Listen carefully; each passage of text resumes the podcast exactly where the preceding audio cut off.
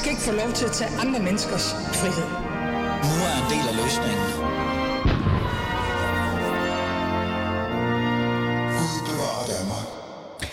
Det er blevet tid til, at jeg sammen med de, jeg kalder dem jo fyrre tyve politisk kyndige eksperter i form af tidligere politikere, politiske kommentatorer og mediechefer, ja, mediechefer, sætter fokus på ugens politiske strabasser og uddeler high fives og tørre tæsk.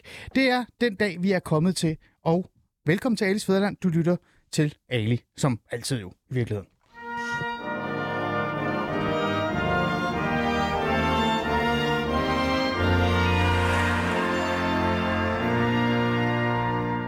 Ja, der skete et eller andet sjovt øh, på min skærm der, så jeg blev sådan lidt, øh, hvad er det nu, jeg hedder? Men jeg hedder jo faktisk Ali Amin Ali, og du lytter til Alis Faderland. Og der er jo nogle andre mennesker, mennesker i studiet, og det er jo mine fyrre tyve øh, eksperter. Lad os starte med dig, Mette Østergaard. Øh, velkommen til. Mange tak.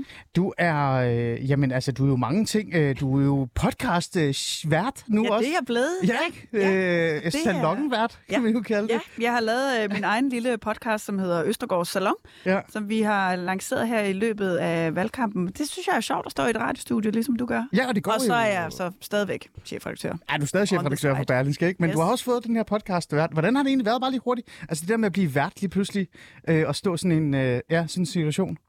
Jamen, øh, jeg synes jo, når man er chefredaktør, så bruger man jo rigtig lang tid på strategi og budgetter og linje og sådan noget. Øhm, og, øh, og jeg tror, der er rigtig mange af os, som er uddannede journalister, som jo grund, altså grundlæggende også er håndværkere.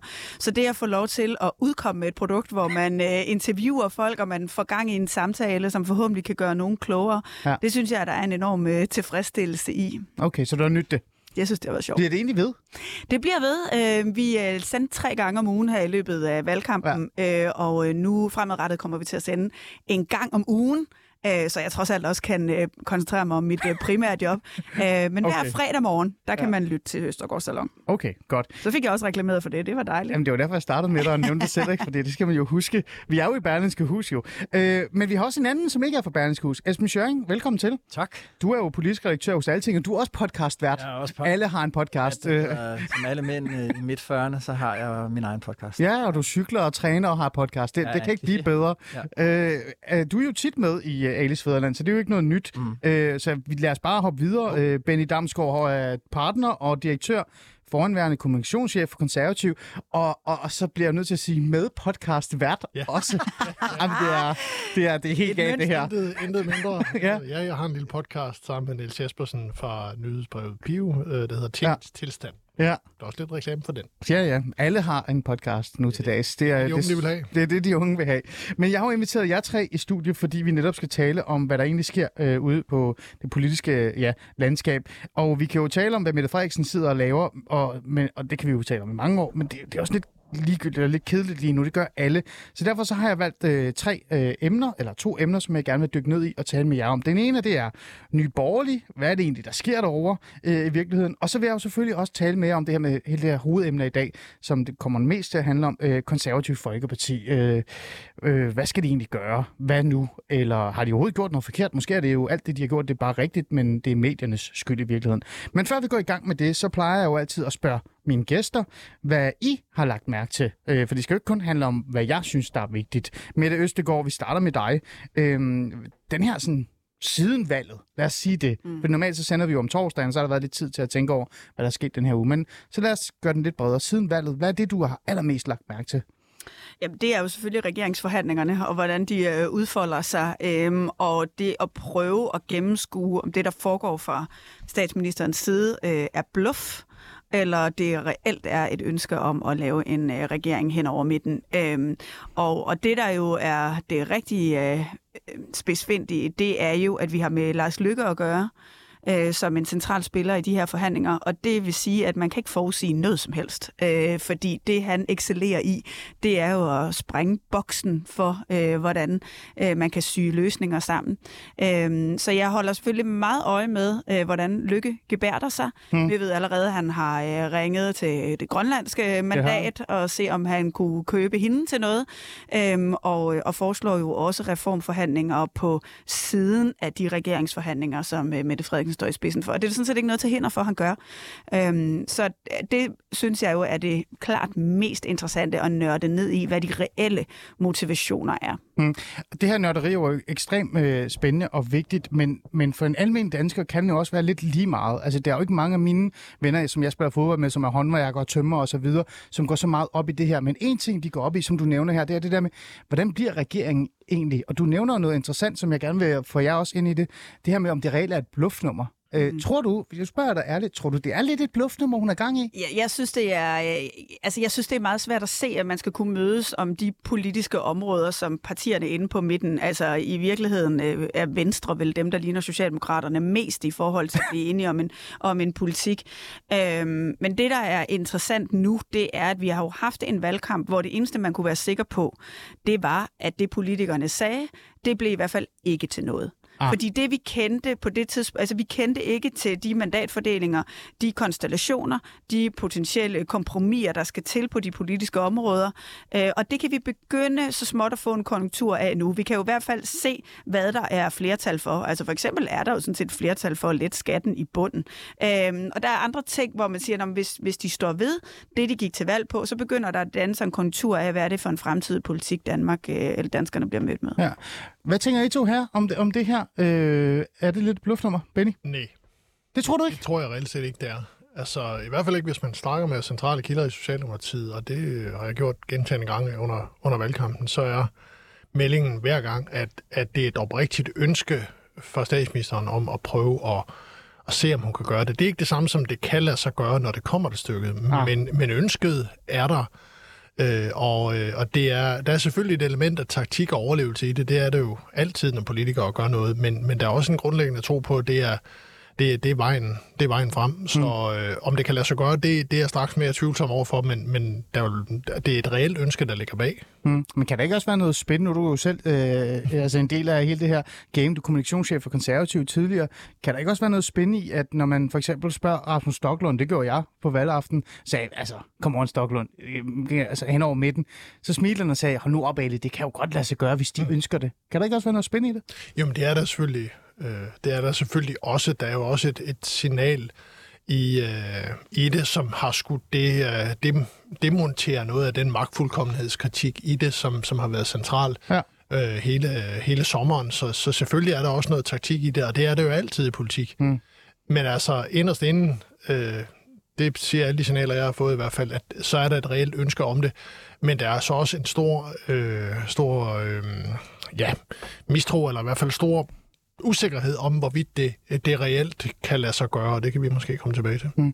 Esben Schøring, øh, bare lige for at reagere på det her, øh, som Mette Østergaard siger, h- hvad tænker du? Øh, du ser jo til mig her lige udenfor, at det, du var også blevet lidt træt af at sidde og kigge derhen, derhen af, og sidde og, ja. og småanalysere ud fra noget, men reelt set ja, ikke har noget indsigt i. Øh, hvad det hedder... Jamen, det, det er måske også bare sådan journalistisk, synes jeg, at lige nu har valget konsekvenser lidt alle mulige andre steder, store vigtige konsekvenser, som jo på en eller anden måde jo også får indflydelse på, hvad det er for et folketing, vi, vi, vi, vi får, og hvad for nogle typer af partier vi får. Vi havde det radikale Venstre øh, rekonstitueret sig i, i, i sidste uge under, under store drama, og, og, mm. og, og, og så har i den her uge har vi gang i, i Nye Borgerlige, ikke? Så, så lige nu synes jeg, at, at, at, at, altså, der foregår sonderinger på, på Marienborg. Der bliver, der bliver lagt ting frem. Man drikker kaffe. Der bliver jo ikke talt om penge eller finansiering og alle de der ting, der, der, der gør ondt øh, lige nu, ikke? Så, så, så altså, tiden skal jo gå op på Marienborg, for det er også, jeg synes ikke, at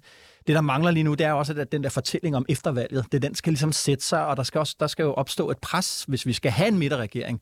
Også hvis vi ikke skal have en midterregering, så, så er der jo brug for, at der ligesom er en årsag til det. Øh, og, og Mette Frederiksen forfølger lige nu den linje, hun også forfulgte under valgkampen, med at blive ved med at række ud, sådan, så det i hvert fald ikke er hende, der har afvist, øh, mm. hvis det ikke bliver til noget. Hun har øh, formået igennem, synes jeg, hele sin regeringsperiode at holde sig meget agil, hele tiden holde muligheder åbne, aldrig spille noget øh, øh, af banen, ikke? Og det, det fortsætter nu. Jeg tror heller ikke på, at, at vi får sådan en S V-regering, fordi der er jo også noget, der hedder, at, at det politiske tyngdekraft sætter igennem på et eller andet tidspunkt, og partierne er partierne, og de mener ikke det samme, og de har nogle forskellige strategiske horisonter, ikke? Så på et eller andet tidspunkt, så, så, så, så vil det melde sig. Spørgsmålet er, hvordan? Og det er det, der foregår nu, tror jeg. Mm. Som, som jo ikke, det er jo ikke Mette Frederiksen, der spænder. Alle de andre går også rundt og forsøger at etablere fortælling om, hvad det her egentlig skal handle om, ikke? Jo, øh, jeg, jeg, jeg så jo for, for eksempel, at øh, Nye Borgerlige øh, prøvede at sige, at det var Lars Boje Mathiesen, der skrev, ja, ja, der er sket alt muligt personligt, men nu glæder jeg mig til at gå op til Mette Frederiksen og fortælle hende, hvordan borgerlig sundhedspolitik skal se ud. altså, sådan, som, der er jo den her fortælling om, at vi kan faktisk godt... Jo, men der er jo, et, der er jo et kamera, der står ude foran Marienborg, og det er jo en scene for alle at komme ud og, og fortælle om, ja. øh, øh, hvad det hedder, hvor de ja. står hen på nogle politikområder. Så lige nu synes jeg bare egentlig, at scenen bliver etableret. Ja. Øh, det, det er det, var det store drama, som ja, det kommer, kommer det, og det kommer ja, og, Mette Østergaard. Det, man kan være sikker på, det er jo, som du siger, det kommer til at tage rigtig lang tid, mm. hvis man skal nå hen i en, øh, en midter regering, ja. så, så skal man kunne se, at det har gjort rigtig, rigtig ondt at komme derhen. Øh, man skal også kunne se, hvad det er, man kan få, og hvad man dermed ja. lader ligge på bordet, hvis man går væk fra det. Ja. Altså, der er, al, der er alt mulig historiefortælling, der skal etableres, og det skal i hvert fald ikke ligge lige på den flade. Nej, nej. Øh... Nu spørger jeg lige øh, ærligt, øh, fordi jeg har sådan en idé om, hvis det skal være midterregering, så kommer det til at være i februar eller sådan noget, marts måned. Det, det er i hvert fald øh, mig. Men øh, hvornår tror jeg, at de finder en eller anden form for konstellation? Øh, øh, altså sådan tidsmæssigt. Hvornår, hvor lang tid skal den her fortælling... Ja, øh, det, man hører deroppefra, det er øh, juleaften, ikke? Altså sådan noget halvandet måned. Så er det sådan, sådan en gave på juleaften, eller hvad? Ja, altså, der er i hvert fald, folk har i hvert fald... Historien for alle er øh, lange udsigter. Lange udsigter. Mette, du vil at sige noget? Nå, men Anker Jørgensen, mener jeg, har rekorden på femogtredive dage om at etablere regering, og vi må gå ud fra, at det bliver vanskeligere den her gang. Altså, der skal jo, øh, vi, skal, vi skal jo indregne en dramaturgi, som har i hvert fald et par nedbrud i sig undervejs. Ja. Øh, så, ja. Ja. Øh, ja, altså jo, altså jeg er ikke uenig i, at det kommer til at tage lang tid, men, men altså, øh, man skal heller ikke se bort fra det faktum, at statsministeren også er en meget utålmodig karakter. Så, altså, ah. så der er også et element i, at selvfølgelig skal der være noget taktik, der skal være noget sammenbrud undervejs, men, men der skal også ske noget. Mm. Så der, der skal ud over rampen, og, og, og det er ikke, hun er ikke typen, der lader sådan noget blive ved med at køre rundt i, i en uendelighed. Så kommer udelukkelsen. Også, også af den simple årsag, at hvis det kommer et stykke, og hun ikke kan se noget formål i at fortsætte med at have en diskussion med Moderaterne og, og Venstre i særdeleshed, jamen så har hun mulighed for en S F R kombination øh, og ja. falde tilbage på, på den. Okay. Hun ikke gerne vil holde den nytårstale. Jo, det tror jeg simpelthen også gerne, hun vil. Det tror jeg nu ikke er så ja. voldsomt afgørende, men, Nej, men, men alligevel jo. jo. Og det er jo det, der er her mit sidste spørgsmål til jer, før vi går videre til det, vores første emne. Så det er jo, hvor lang tid kan det egentlig... Altså, hvor, hvad, er der en grænse, hvor det... Så bliver det for lang tid. Jeg tænker også danskerne. Altså, igen, jeg har talt med mange af de her øh, drenge, jeg spiller fodbold med, for eksempel, som virkelig ikke følger med i politik. De er jo lidt ligeglade med, hvad der sker lige nu. Men samtidig så er det også bare sådan, vi skal også snart have en minister, ikke? Fordi jeg kan ikke, jeg kan ikke, altså hvad fanden sker der? Ikke? Øh, er der sådan en eller anden grænse, hvor også borgerne bliver utålmodige med Østergaard?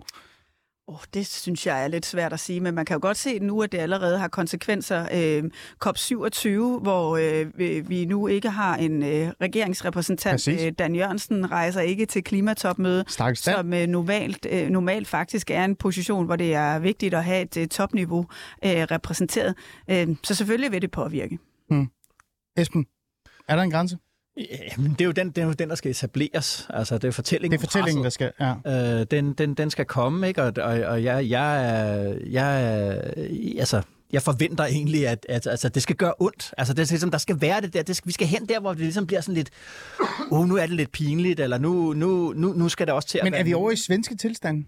Ej, det, i Sverige var det jo altså et parlamentarisk gridlock, der, der gjorde, at, ja. at, at, at tingene, at tingene trak så meget. Og det kommer ikke til at ske ud. Her, fordi vi netop har den her øh, ja, røde øh, kombination. Men hvis hun skal gøre det, Mette Frederiksen, så skal det være meget tydeligt, at de borgerlige har afvist hende. Øh, ja. og, øh, og vi har jo også set i valgkampen, hvad det for eksempel kunne være. Det kunne jo være, øh, her i november kommer man med den der, den her ekspertgruppe kommer med C O to skat øh, ja. på landbruget, øh, spil den ind hårdt til et Venstre, der ligger og roder rundt på tretten komma fem procent. Ja. Så, så er det jo en, en, en exit, øh, i hvert fald for, for den del af, af okay. forhandlingerne. Ikke? Okay, så I er ikke klar på at lave et væddemål, er det, I siger? før, før nytår? Er det ja. det, I tænker? Er det ja, før nytår. Ja, ja. Det, før nytår. Det er nok realistisk. Okay, så lad os sige før nytår.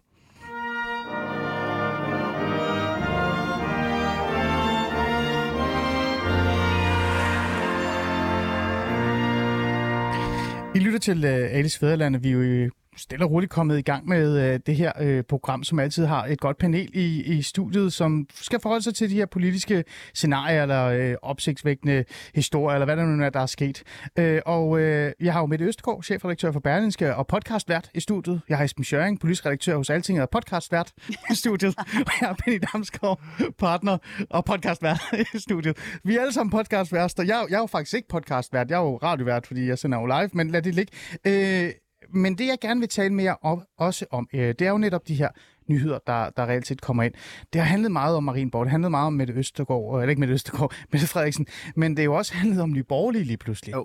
Øh, og det er jo, ja, øh, Esben Schøring, du tager jo nærmest ordet. Mm. Øh, øh, der er jo sket noget interessant, noget specielt i Nye Borgerlige. Lad mig lige læse op, hvad Mette Thiesen skrev her i går. Mm. Lige nu har jeg brug for at tage noget tid med min familie og finde ro i, at jeg har truffet beslutningen om ikke længere at være medlem af Nye Borgerlige. Og dermed fra dags dato er løsgængere i Folketinget. Det skrev Mette Thiesen i går. Og dermed sluttede jo den her meget rodet, øh, altså meget rodet, men også sådan stridigt forhold mellem Mette Thiesen, Nye Borgerlige, og for den sags skyld også Pernille Vermund. Mm. Øh, altså virkelig, bum, så sluttede det. Spørgsmålet er jo så bare her, som jeg gerne vil tale mere om, det er, har det egentlig en betydning for Nye Borgerlige eller ej? Esben Schøring, jeg har jo mine egne holdninger, og jeg vil gerne lige starte med dig. Den her sag generelt, men også det her med exit, mm. Mette Thiesen, hvad, kommer det til at have en betydning? Ja, og, og nedenunder det er der jo et, et parti i ekstrem frustration. Uh, man havde regnet med et meget bedre valgresultat end det, man fik. Utilfredsheden i baglandet lå der jo i forvejen, fordi der har været en diskussion om, hvem havde ret til at opstille uh, spidskandidater i, i kredsene. Og, og det er jo ja. så klart, at når man så får et skuffende valgresultat, så bliver den der skuffelse endnu større, og der er jo partihopper allerede nu, ja. under, under, under Mette Thiesen, spidskandidaten i København, skiftet til, til D F blandt andet. Ja. Øhm, ja. Så, så, så altså, der, det er et parti, der, der også på medarbejderside har haft udskiftning, og det er, det er at oplysningstendenserne er, er, er til at få øje på, når det kommer mm. til det borgerlige. Det, du nævner her, det er jo den her strid, der har været, øh, som faktisk også har været offentligt omkring, øh, hvem er det, der skal vælge spidskandidaterne? Skal det være partiledelsen, ja. dem på Christiansborg, eller skal det være vælgerforeningerne? Ja. Øh, men, men det, jeg ikke kan undgå at, og, og sådan også lægge mærke til, det er jo det her med, hvad Mette Thiesen har betydet for det mm. her parti. Øh, øh, Mette Østergaard, lad mig spørge dig, fordi jeg kan i hvert fald huske, nu er jeg jo tidligere konservativ, jeg er jo ikke medlem af partiet længere, eller noget som helst, har ikke intet med mig at gøre mere, øh, det er ikke på grund af vandet, øh, men jeg kan jo huske, da øh, Mette Thiesen og øh, Pernille Vermund gik ud som tidligere konservativ, stod ved siden af hinanden, du ved, den her, og nu siger jeg det ærligt, den her lyshårede, meget smilende kvinde, og så den her lidt mere dyster, lidt mere mørke og sådan øh, stram, øh, meget øh, hård i for eksempel hendes udlændingepolitiske udtalelser. Der var sådan en balance mellem de to. Nu er den ene væk. Det kommer det til at have en betydning for D N A'et, gør det ikke det? Øh, jo, selvfølgelig gør det det, fordi de her var jo sådan et øh, kvindeligt power-couple i spidsen øh, for partiet, øhm, og, øh, og jo også en af de frontpersoner, som man virkelig kendte hos øh, Nye Borgerlige, også bredere set, tror jeg. Øhm, men Men Mette Thiesen har virkelig haft en dårlig valgkamp.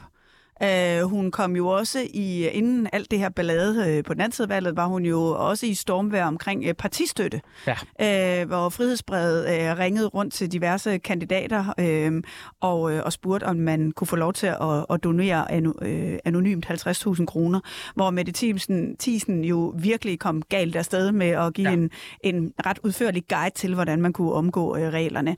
Ja. Uh, så der har været en del ballade omkring uh, hendes uh, person, uh, der var også noget udmeldinger på, på udlændingepolitikken og sådan noget, som, som gør, at, øh, at det var i forvejen ret øh, sårbart.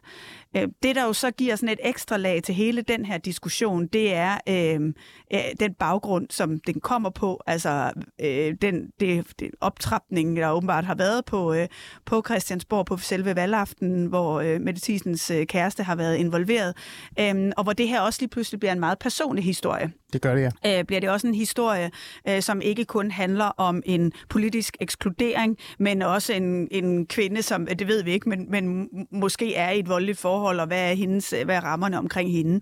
Øhm, så, så på den måde bliver det ekstremt dramatisk, og der må man sige, at Pernille Vermund jo ligesom vælger øh, partiet øh, først i, mm. i forhold til at prøve at holde Thiesen inde i folden. Ja, øh, den, det du øh, refererer til her, det er jo hele den her historien om øh, Mette Thiesens øh, kæreste, nuværende kæreste, som øh, gentagne gange har faktisk øh, enten øh, været meget frembrusende, eller været, øh, ja, har kommet med trusler til øh, hvad hedder det, medarbejdere, så vidt jeg kan huske, mm. men også andre. Der er også andre øh, historier, der kører, men det her program, der lægger vi ikke så meget vægt på rygter. Øh, det har jo været kendt, den der sag der, siden, jeg tror det var september eller sådan noget, det tror jeg, det blev talt om i Ekstrabladet, jeg kan lige læse op på det, men alligevel så gik man jo til valg med, altså med Mette Thiesen på, øh, på stemmesedlen. Var det måske bare en fejl, eller hvad, øh, Benny? Mm, altså, det kan man jo altid se her i bagklodskabens uh, ulidelige løs, det måske har været, men, men det ville også have givet betydelige skvulp, hvis, hvis man lige pludselig var stoppet med, øh, med, Mette, med Mette Thiesen som, øh, som, som kandidat. Hun er trods alt en af, øh, en af grundlæggerne af partiet, men, men, men jeg ser lidt den her sag som, som den sidste af en, af en lang række. Der var til at starte med, var der, øh, var der alt det her urolighed ude lokalt omkring, hvem der skal være spidskandidater osv. Det er jo noget, som der kommer blandt andet af, at, at øh, partiet jo i lange perioder, i, i den her periode, har stået til over ti procent i, mm. i målingerne, ikke? Og der var mange, som havde, var skiftet der til med håb om, at nu skal jeg i Folketinget, og hvis jeg får en plads på listen, så er jeg mere eller mindre inde, fordi vi får to eller måske tre mandater i det område, ja. Jeg er opstillet i, og så lige pludselig så snæver det hele til, og så er der kun plads til en, og så er der stoleleje, ikke? Altså, hvem, hvem kommer til at sidde på, det, på, den, på, den, på den bedste placering? Og, og så kan man sige, og så, så bliver de ramt lidt i nakken også af det med, at de er jo reelt set et topstyret parti, fordi der har de været nødt til, til at være til at starte med, for at få alle landsbytosserne sorteret fra. Men, men det, jeg synes også, der måske ikke har været så meget fokus på, er, at den valgkamp, de fører, er også meget ufokuseret.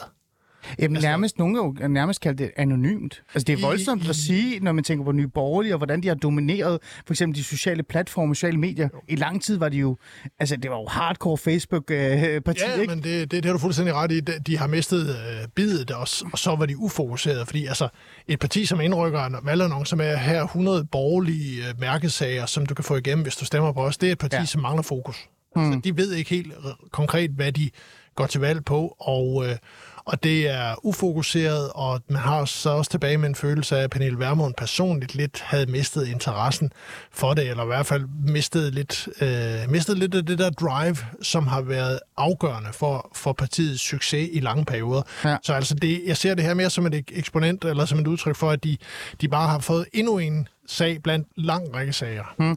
Esben Schøring, øh, som sagt, jeg sagde jo nærmest, det var ligesom at skære højre fod af, øh, og nu går man, nu halter man på, på det ene ben-agtigt. Det var meget oceansk sagt i virkeligheden.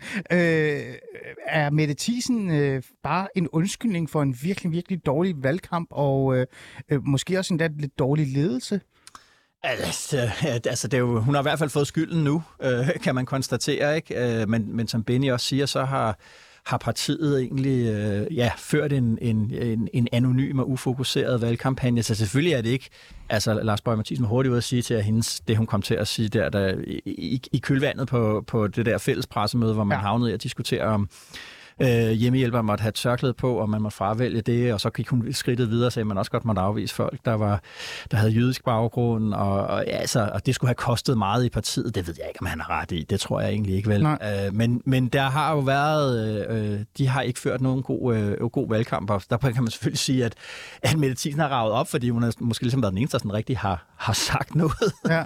øh, virker det som om, i hvert fald noget, som folk har lyttet til, ikke? Øh, og det, det, så, så det er det der er et parti i I, i gevaldig krise. Det, det, det kan man ikke sige andet. Ja. Øh, det store spørgsmål er jo så øh, i virkeligheden, og det kan vi jo lige bruge lidt tid på, det er øh, oprigtigt, om det kommer til, som jeg også sagde i starten, kommer til at have nogle konsekvenser for Nye Borgerlige fremadrettet. Mm. Øh, Nye Borgerlige var jo det her øh, frembrusende parti. Øh, nu kan vi sige, at Liberale Alliance har overtaget den plads, men det var jo det parti, der stormede sådan lidt frem og var lidt fræk øh, i det borgerlige Danmark og udfordrede øh, nærmest alle. Øh, er det projekt så slut nu? Er Nye Borgerlige bare øh, på vej nedad? Det er hårdt sagt, men... Jamen, det kan de meget vel være. Altså, jeg synes, det er lidt nemt at give Mette Thiesen skylden, ikke? Fordi det, der jo reelt sker, er, at der er den kæmpe ommøblering i borgerlig blok, som vi sikkert også vender tilbage til, ja. Men som jo handler om, at, øh, at, at de partier, og de stemmer, som øh, traditionelt set lå øh, hos Dansk Folkeparti, de skaller af til dels Nye Borgerlige. Da Danmarksdemokraterne så kommer ind, så samler Inger Støjberg virkelig mange af de stemmer op. Og der er jeg helt enig i, at der mangler øh, Nye Borgerlige så at redefinere sin position, eller i hvert fald kunne fortælle den meget, meget tydeligt. Vi så jo gentagne gange i forskellige partilederrunder, hvor, øh, hvor øh, Pernille Vermund står og er enig med, øh, med Sofie Carsten Nielsen øh, omkring øh, udenlandske arbejdskraft. Øh, og ja. Jeg tror sådan set, det er ret fornuftigt, fordi det handler om arbejdskraft, og det handler også om at få adskilt arbejdskraftdiskussionen fra udlandsdiskussionen. Men jeg kunne forestille mig, at der var meget mange af de klassiske, øh, borger, altså, klassiske vælgere, som normalt vil, vil kigge til enten Dansk Folkeparti, Nye Borgerlige eller Danmarksdemokraterne, som simpelthen ikke kan få ind i deres hoveder, at nu står Pernille Vermund og danner alliance med Sofie Carsten. Mm. Øh, der er en, der har fortalt mig i hvert fald for nylig. Han har i hvert fald brokket sig rigtig meget, øh, en tidligere debattør, øh, over, at jeg ikke skriver nogen klummer om Nye Borgerlige, hvor jeg sådan på en eller anden måde som borgerlig vælger øh, er, føler mig sådan lidt skuffet over øh, Nye Borgerlige, fordi øh, hans øh, analyse er, at Nye Borgerlige måske bare ikke er andet end udlændingepolitik. Mm. Altså er ikke andet end Mette Thiesen, der råber og skriger omkring noget med muslimer, for det har hun jo gjort rimelig tit. Lad os bare være ærlige. Det har hun jo faktisk. Og Pernille Vermund, der siger, at vi skal tage udlændingepolitikken, eller vi skal løse den fra bunden. Ja. Øh, Og det synes han var, kunne være interessant, hvis man satte sig ned og skrev en klumme om, at øh, i virkeligheden så er det jo bare skuffende, fordi det her parti var ikke andet end det. Kan det ikke også være måske det, Esben Schøring? Fordi de sidste, hvad, det her valg handlede jo overhovedet ikke om udlændingepolitik, og det har du ikke øh, gjort her i noget tid. Og så så i sidste ende, så, jamen, så har de bare ikke noget på platten. Ja, men jeg, altså det, der var sjovt ved dem, det var jo, at de kom ind som et borgerligt protestparti, og så har de egentlig gjort en masse folk, som at slippe af med det der protest-image. Mm. Øh, ja. Hvis man sagde det til dem, at vi er jo et protestparti, så fik, kunne man få et meget langt foredrag, der handlede om, at det ja. var man ikke. Ja. Og det handler jo om, at, at, at, at Pernille Vermund og folkene bag hende meget gerne ville ind og være et, et, et seriøst parti, der var et håb om på en eller anden måde, man kunne præge hele blokken, trække hele øh, blokken øh, mod, mod højre, også på den økonomiske politik. Øh, man har opført sig meget øh, sagligt sådan i, i fællesskabet. Altså, der var egentlig en stor øh, respekt om, øh, om Pernille Vermund og ordholden og alle de der ting, og sager har, har spillet med, har sørget for, at hun stoppede med at kritisere Jakob Ellemann, øh, tidligere Sille, og alt det der, ikke? Og, og, og de er gået op i, ligesom at, at de skulle være holdspillere, fordi de lugtede noget, noget indflydelse, ikke? Og det er jo klart nok, at når du svækker din protestform, så, så siver protesten et andet sted hen. Og protesten i alle vestlige lande, den, den lever i det der, vi kunne kalde det nye højre. Det er på den bevægelse. Og de leder hele tiden efter en ny, en ny samlingsfigur at være hos, fra Glistrup til Pia, til Pernille Vermund og nu til Inger Støjberg. Ikke? Ja. Så søger de der vælger hele tiden øh, videre til den næste, der kan inkarnere ja. øh, følelsen af at blive set ned på, og følelsen af, at, at nu skal vi øh, se establishment midt imod. Ikke? Så, den, altså, så det, du siger, det er jo også øh, i virkeligheden det her med, at det, den her målgruppe, som Nye Borgerlige øh, har været gode til at, at fange, den, den er aldrig, altså, aldrig stillestående. Den var altid videre. Det er øh, i hvert fald det, historien viser. Ja, og, øh, og nu er den bare over i Inger Støjberg, og det er derfor, de virkelig kan mærke det her nederlag. Ja, fordi jeg tror, der havde været et reelt håb om, som, øh, som Benny også ja. siger, et godt valg. Øh, et godt valg, hvor man var i nærheden af noget regeringsmagt, øh, og lige pludselig så står man og ser ind i, i, i, i, i tre komma fem til fire års ørkenvandring. Og det er jo klart, altså når man går på Christiansborg, så man, altså det, magten er det, altså tiltrækningen, magtens tiltrækningskraft, det er det, der giver energi til en politiker. Altså man har jo forsøgt at gøre sig regeringsduelig også. Øh, den her diskussion om de ultimative krav, de der, eller øh, ufravigelige krav. Ufravigelige krav, ja. ja. Det er jo meget vigtigt. Ja, det er meget, meget øh, vigtigt. Øh, den store semantiske forskel.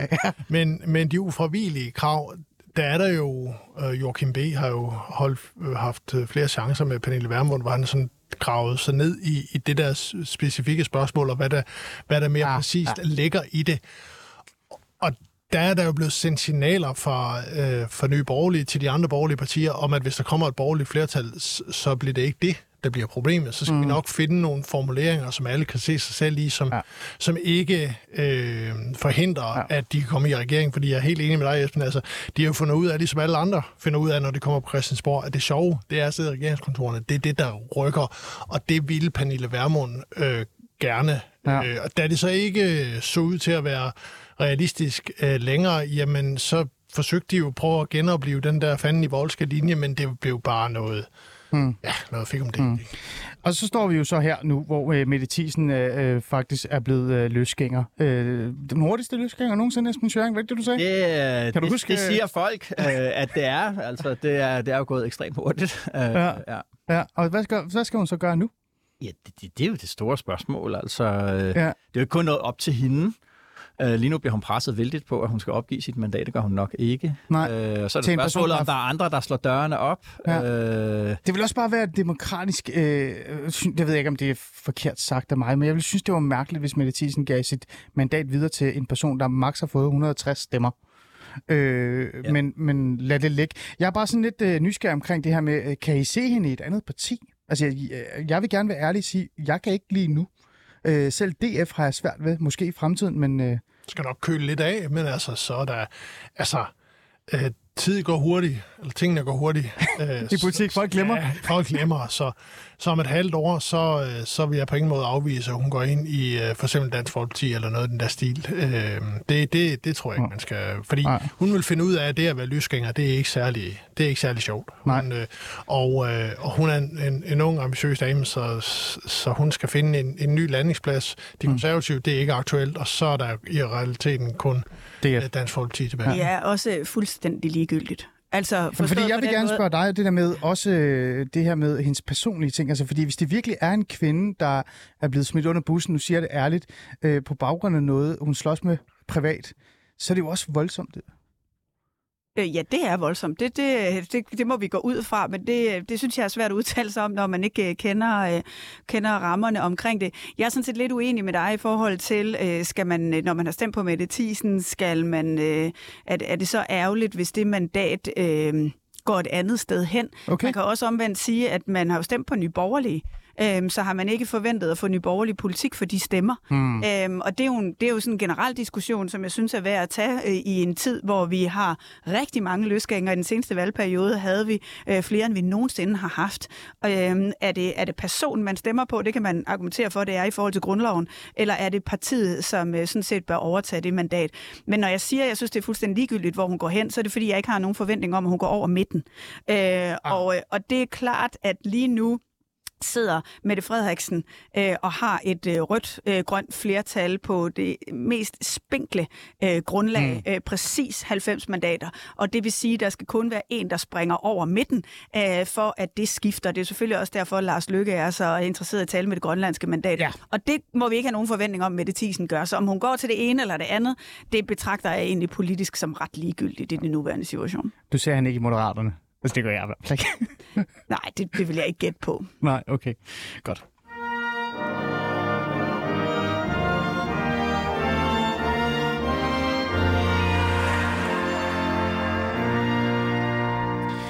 Vi må se, hvad, der, hvad, hvad det ender med. Det vigtigste er i hvert fald bare, at, at ja, selvom det er rygter, og jeg ved ikke hvad, jeg kan jo rigtig lide at tale om rygter, så at hun lander godt. Fordi jeg, jeg kunne heller ikke undgå at lige at tænke lidt over, med alle de her omstændigheder og den her kæreste, så er der jo nogle ting, man også lige skal huske på, og ikke bare råbe og skrige an. Der er jo mange, der har sagt nogle vilde ting om hende i hvert fald. Men lad det ligge. Lad os gå videre til noget andet, som øh, måske ikke har landet så godt, eller det ved jeg ikke, har det i virkeligheden. Fordi det konservative Folkeparti har i hvert fald gået fra at være et parti øh, med nok den stærkeste øh, position, altså som udfordrer øh, til Mette Frederiksen, til et øh, parti, øh, som nok bliver sure på mig, hvis jeg siger det, men et frit fald øh, på en eller anden måde.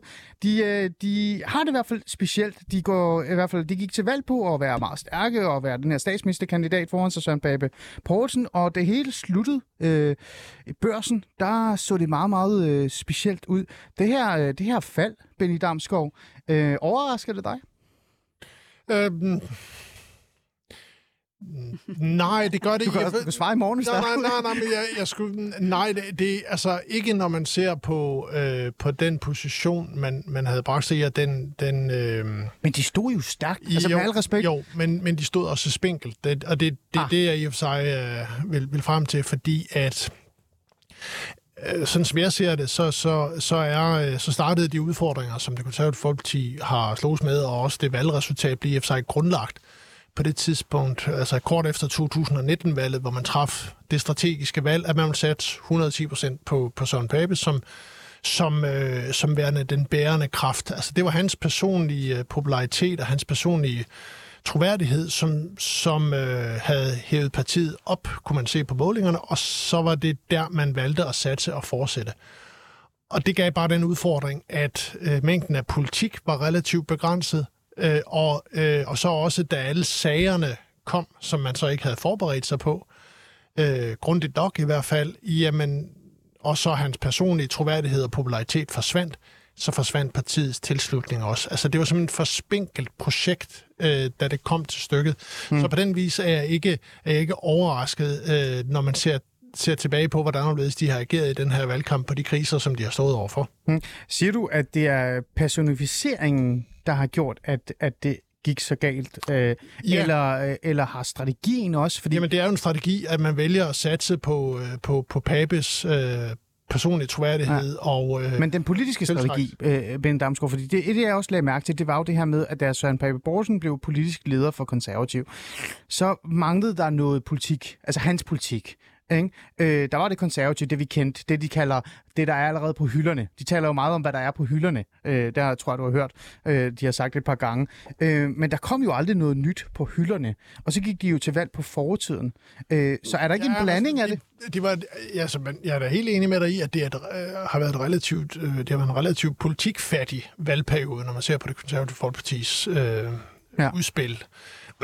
Men altså, man skal også, altså, hvis man kigger på for eksempel det her økonomisk-politiske udspil, man kommer med i august, og, og som der har været meget fokus på og været omtalt mange gange, ja. det er jo fuldstændig i tråd med den økonomiske politik, partiet har haft under, under Pape. Der, det er lige, øh, det er lige på, på linjen, der hvor man har været før. Det, der så bare var noget andet den her gang, det var den parlamentariske situation, som man stod i. Nu rakte man ud efter statsministerposten, og den politik, man havde på hylderne, var designet til at, øh, at tage utilfredse øh, venstrevælgere fra Venstres ja. højrefløj. Så det var en kannibaliseringspolitik internt på højrefløj, hvis man skal sådan bruge det taktiske udtryk. Ja. Det, man mente det, men det var en kannibaliseringspolitik rent taktisk. Det var ikke en politik, som var designet til at, at hive stemmer over midten, og derudover så var det også en politik, som gjorde en ekstremt sårbar over for angreb fra Socialdemokraterne, især hmm. angreb, som man virker det som i dag i hvert fald, ikke var i stand til at håndtere, da det kom. Hmm. Øh, Mette Østergaard, øh, hele altså Konservativ Folkepartis øh, strategi, men også den måde, de gik til valg, og nu er det helt slut.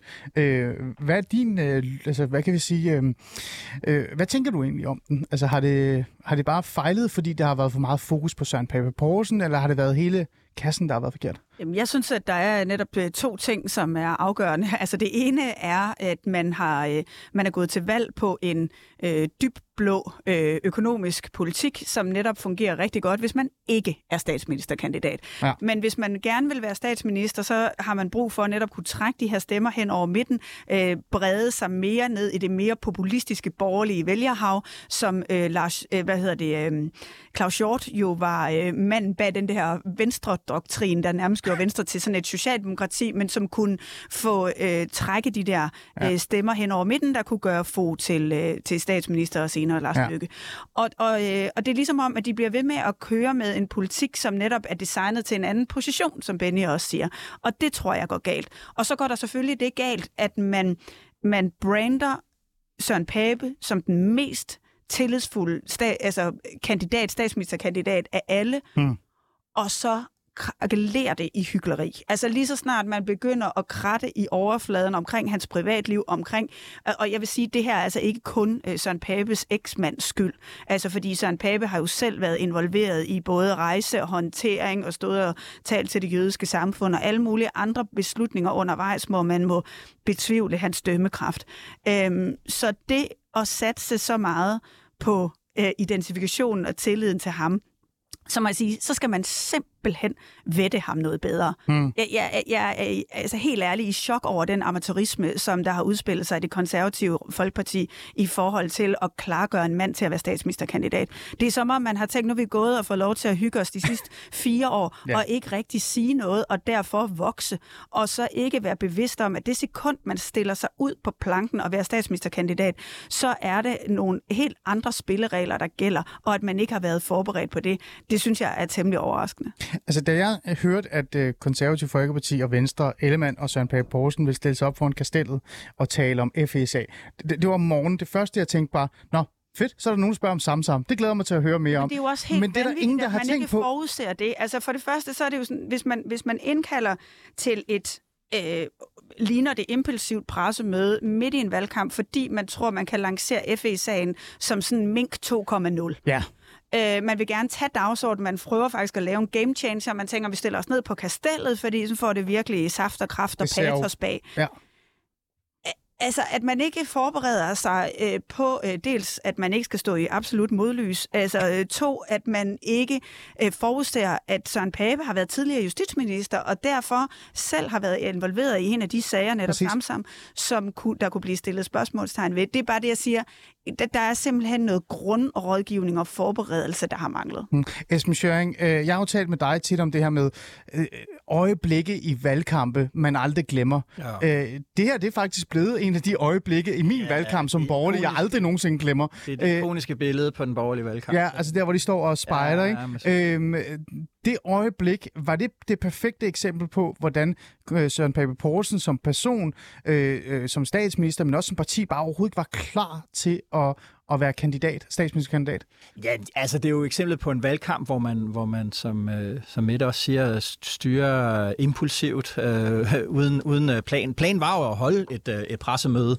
Det skulle bare handle om noget helt andet. Det skulle have, faktisk, øh, så vidt jeg har forstået det, skulle, skulle det andet pressemøde, fælles pressemøde, handle om, om udlændingepolitik, men fordi man havde klodset i det. Ja. Der med tørklæderne, så var man gået bort fra det, og det havde man åbenbart, det der fritvalgsnød, som Venstre var vært på, havde man brugt månedsvis på at forberede sig. Alle havde en position, og lige pludselig havde man halvanden uge til at finde på noget nyt, og der havde været frem og tilbage henover og skrivebordet med, hvad det så kunne være, og så havde man fra Venstre og Konservativ side insisteret på, at man skulle gøre det med baggrund i, i, i Lars Findsen-bogen. Ikke? Oh. Så, så det, det er jo et eksempel på en dårligt ført valgkamp. Jeg synes, det er Jeg synes, Søren Papes problem, og, og er jo de borgerliges problem, det er, at man ikke man er ikke på de emner, der optager vælgerne. Det, der optager vælgerne, er sundhed, det er klima, og det er økonomi. Mm, ja. Og man har ikke været på den bold overhovedet. Ja.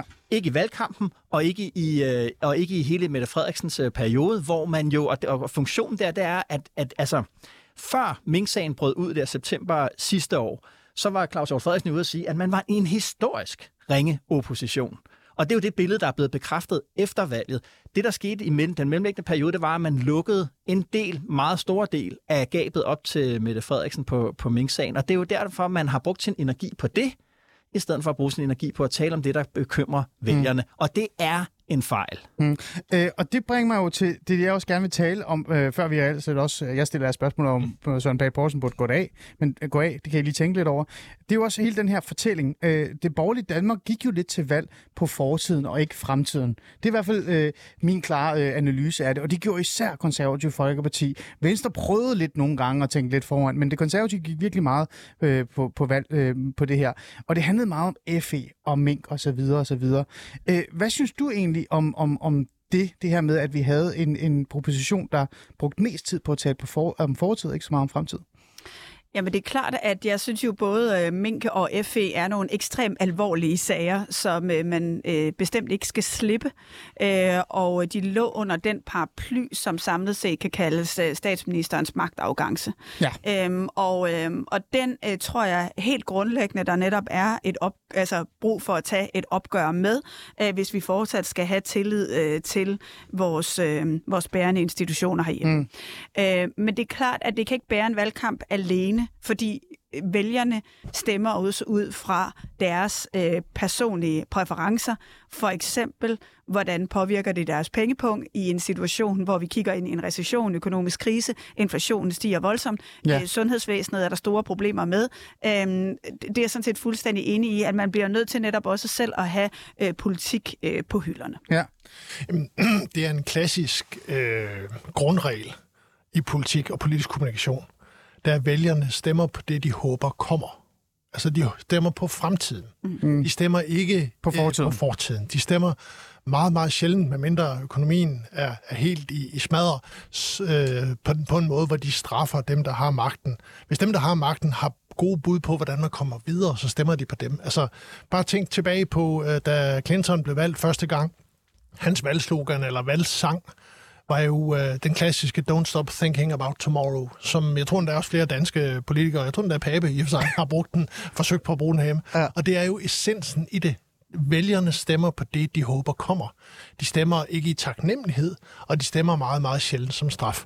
Så en af de borgerlige partiers største fejl, mm. det har været den her ekstreme mink- og magtfuldkommenhedsfokusering, fordi vælgerne var videre. De var interesserede i, om de kunne få varme til, til, i radiatoren til vinteren, mm. og om inflationen gjorde, at de ikke kunne købe øh, dagligvarer.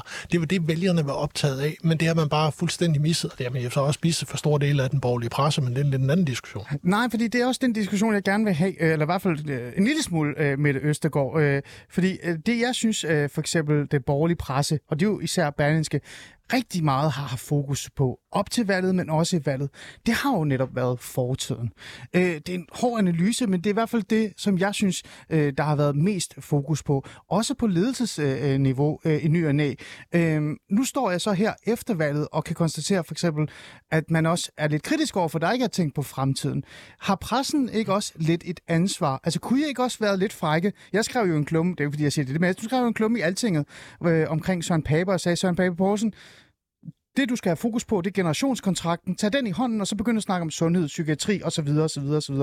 Den der hien efter krav øh, om, at man skal snakke om fortiden, synes du, den var der fra Berlingskes side? Øh, og hien efter at tale om fortiden? Jamen, altså, altså, jeg, jeg, synes, at, at, nå, men, jeg, jeg synes jo, som jeg sagde tidligere, jeg synes, at mink og F E er ekstremt væsentlige sager, som ikke er belyst til bund og, bunds, og det bliver vi nødt til at holde fast i. Det yes. synes jeg faktisk er et demokratisk, journalistisk ja. opgave. Det tror vi er enige om. Men jeg synes bestemt også, at vi har øh, beskæftiget os med fremtiden, særligt i hele det økonomiske og reformsporet. Hmm. Altså reformerne kom jo til at, øh, at danne grundlag for rigtig meget af den diskussion, der var.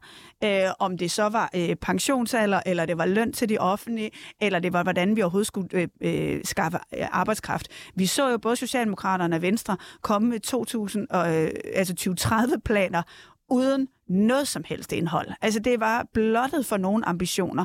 Og der synes jeg, at det er vores opgave, og som jeg også synes, vi er gået ind i, at diskutere, hvad skal Danmark egentlig leve af fremadrettet. Hmm. Og i den diskussion ligger der jo både reform- og arbejdskraftproblematikken, øh, øh, som også blev Øh, central. Altså, der, der var økonomi både på kort og på lang bane. Der var den, den korte bane i forhold til inflation, og de, øh, de problemer, det gav mange øh, øh, vælgere netop nu, øh, men jo også den strukturelle diskussion. Mm. Esben Schøring. Ja, altså jeg synes, at der i det, i det borgerlige Danmark har været en, en usund øh, optagethed af Mette Frederiksen, som på mange måder ligner den usunde fascination og optagethed, Centrum Venstre havde af Anders Fogh Rasmussen de første år af hans, ah. af hans øh, regeringsperiode, altså hvor man, hvor man portrætterer, øh, altså det er som om, man kan ikke slippe øh, det af øh, hende af syne. Mm. Ligesom Centrum Venstre dengang havde, havde idéer om, om Fogh som sådan en, en, en, en puppet master, der førte alting frem bag ved, ved, hvad det hedder, sad bagved og styrede det hele, og alt var spændende, og alt var ja. øh, gedult ja. og mistænkeligt, og, og, og jeg har beskæftiget mig rigtig meget med Anders Fogh Rasmussen, og det sjove ved det er, at, at, at han Han, egentlig, var egentlig, han var, som han altid sagde, krystalklar. Der foregik faktisk ikke særlig meget om bagved, som han ikke. Han havde lagt sit politiske program frem.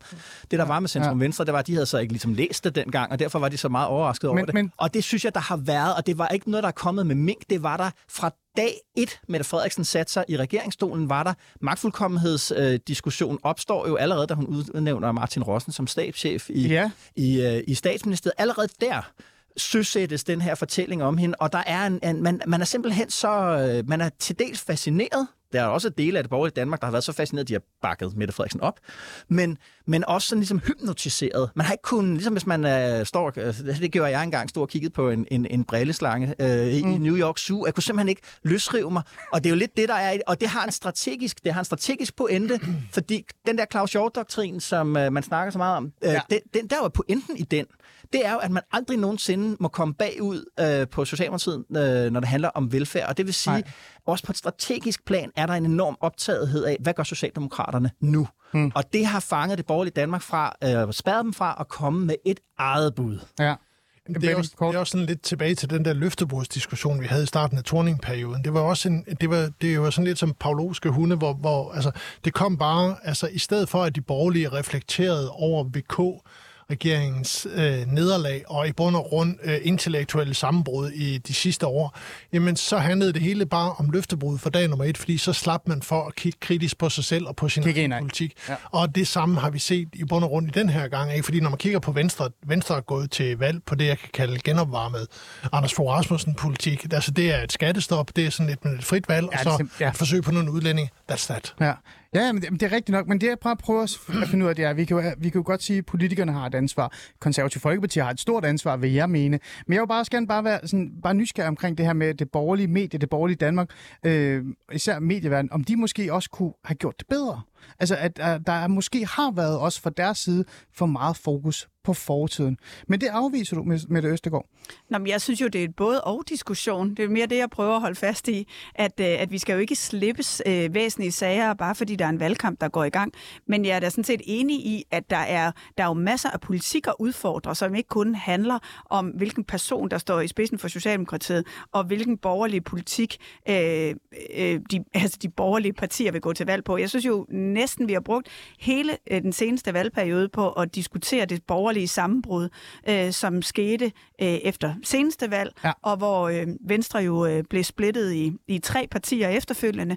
Øhm, og, og mangel på projekt og manglen på, at Venstre som det definerende parti i den borgerlige lejr var i stand til at, at, at samle den borgerlige blok omkring ja. et, et politisk projekt. Det har vi jo manglet, og, og det synes jeg også, at vi har haft meget fokus på. Okay, Esben Kort?